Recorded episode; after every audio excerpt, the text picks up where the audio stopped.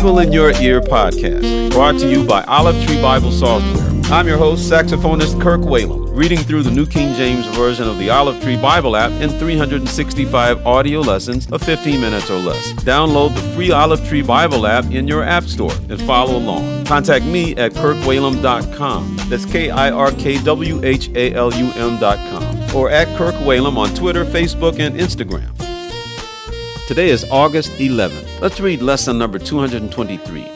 Nehemiah chapter 1 verse 1 through chapter 3 verse 14, 1 Corinthians chapter 7 verses 1 through 24, Psalms chapter 31 verses 19 through 24, and Proverbs chapter 21 verse 4.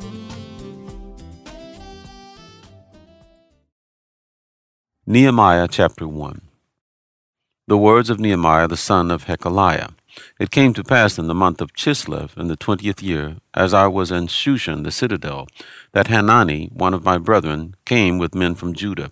And I asked him concerning the Jews who had escaped, who had survived the captivity, and concerning Jerusalem. And they said to me, The survivors who are left from the captivity in the province are in great distress and reproach.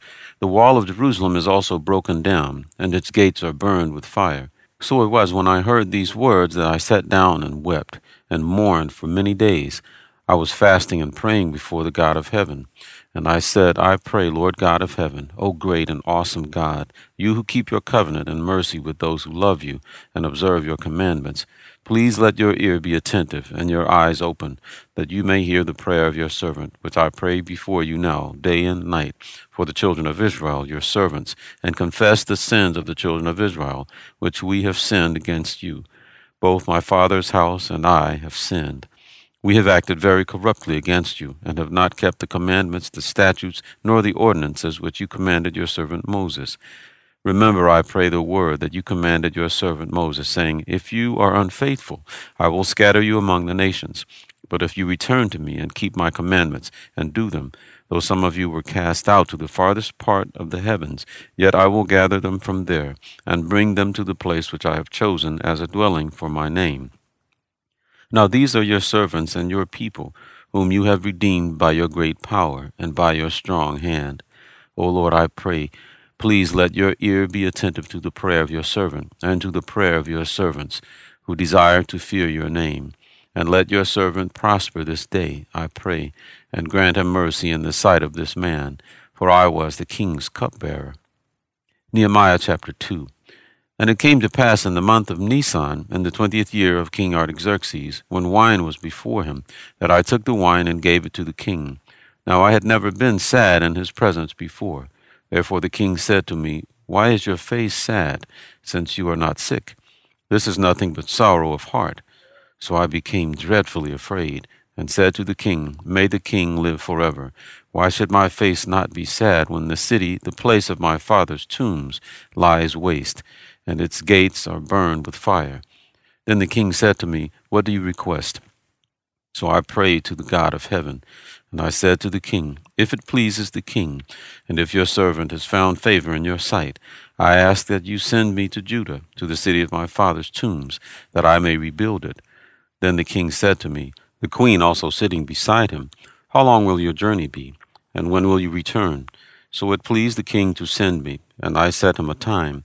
Furthermore, I said to the king, If it pleases the king, let letters be given to me for the governors of the region beyond the river, that they must permit me to pass through till I come to Judah, and a letter to Asaph, the keeper of the king's forest, that he may give me timber to make beams for the gates of the citadel which pertains to the temple, for the city wall, and for the house that I will occupy.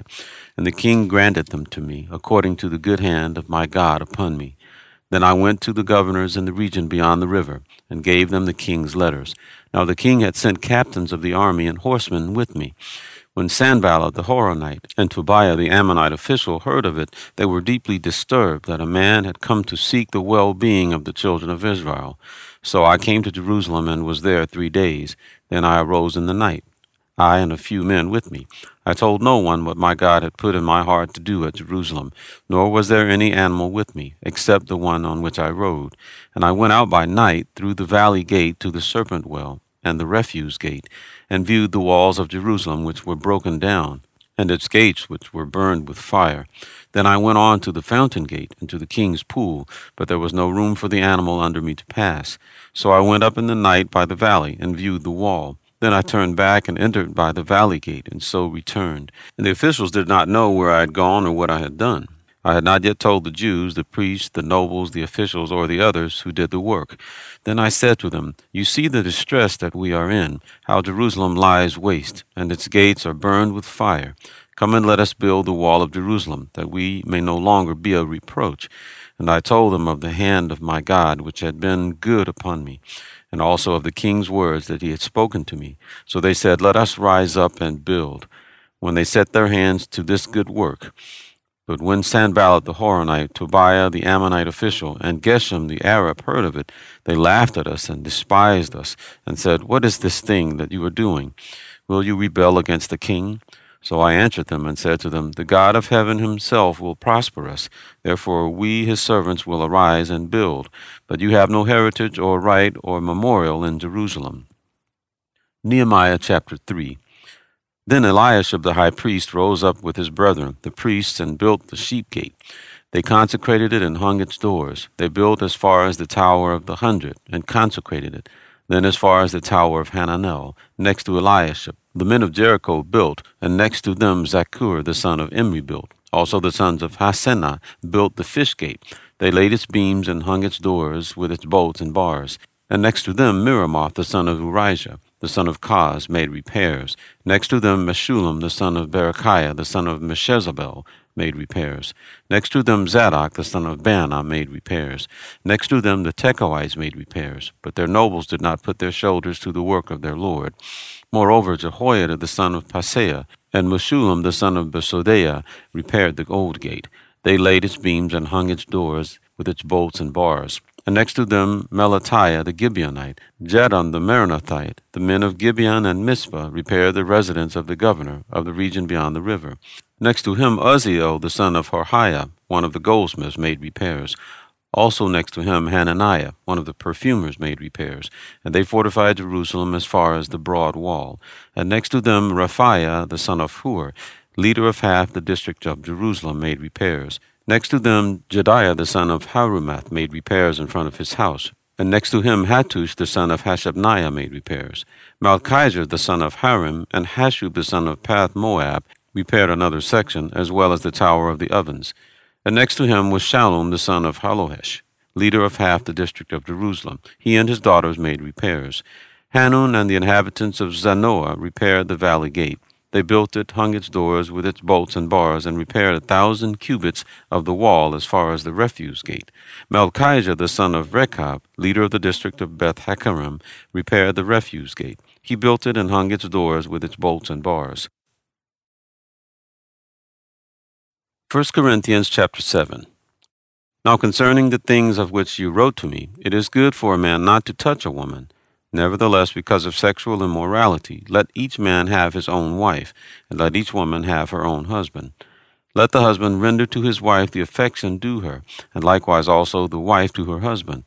The wife does not have authority over her own body, but the husband does. And likewise the husband does not have authority over his own body, but the wife does. Do not deprive one another, except with consent for a time, that you may give yourselves to fasting and prayer, and come together again so that Satan does not tempt you because of your lack of self control. But I say this as a concession, not as a commandment. For I wish that all men were even as I myself. But each one has his own gift from God, one in this manner and another in that. But I say to the unmarried and to the widows, it is good for them that they remain even as I am. But if they cannot exercise self control, let them marry for it is better to marry than to burn with passion. Now to the married I command, yet not I, but the Lord. A wife is not to depart from her husband, but even if she does depart, let her remain unmarried, or be reconciled to her husband. And a husband is not to divorce his wife. But to the rest I, not the Lord, say, If any brother has a wife who does not believe, and she is willing to live with him, let him not divorce her. And a woman who has a husband who does not believe, if he is willing to live with her, let her not divorce him. For the unbelieving husband is sanctified by the wife, and the unbelieving wife is sanctified by the husband. Otherwise your children would be unclean, but now they are holy. But if the unbeliever departs, let him depart. A brother or a sister is not under bondage in such cases, but God has called us to peace. But how do you know, O wife, whether you will save your husband? Or how do you know, O husband, whether you will save your wife? But as God has distributed to each one, as the Lord has called each one, so let him walk. And so I ordain in all the churches. Was anyone called while circumcised? Let him not become uncircumcised. Was anyone called while uncircumcised? Let him not be circumcised. Circumcision is nothing, and uncircumcision is nothing, but keeping the commandments of God is what matters. Let each one remain in the same calling in which he was called. Were you called while a slave? Do not be concerned about it, but if you can be made free, rather use it. For he who is called in the Lord while a slave is the Lord's free man. Likewise, he who is called while free is Christ's slave. You were bought at a price. Do not become slaves of men. Brethren, let each one remain with God in that state in which he was called.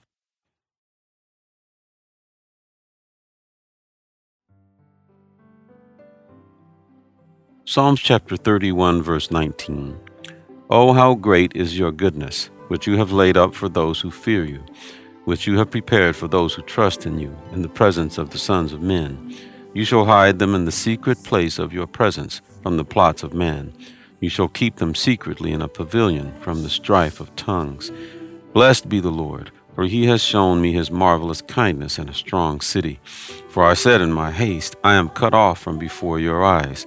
Nevertheless, you heard the voice of my supplications when I cried out to you. O love the Lord, all you his saints, for the Lord preserves the faithful, and fully repays the proud person. Be of good courage, and he shall strengthen your heart all you who hope in the Lord. Proverbs chapter 21, verse 4 A haughty look, a proud heart, and the plowing of the wicked are sin.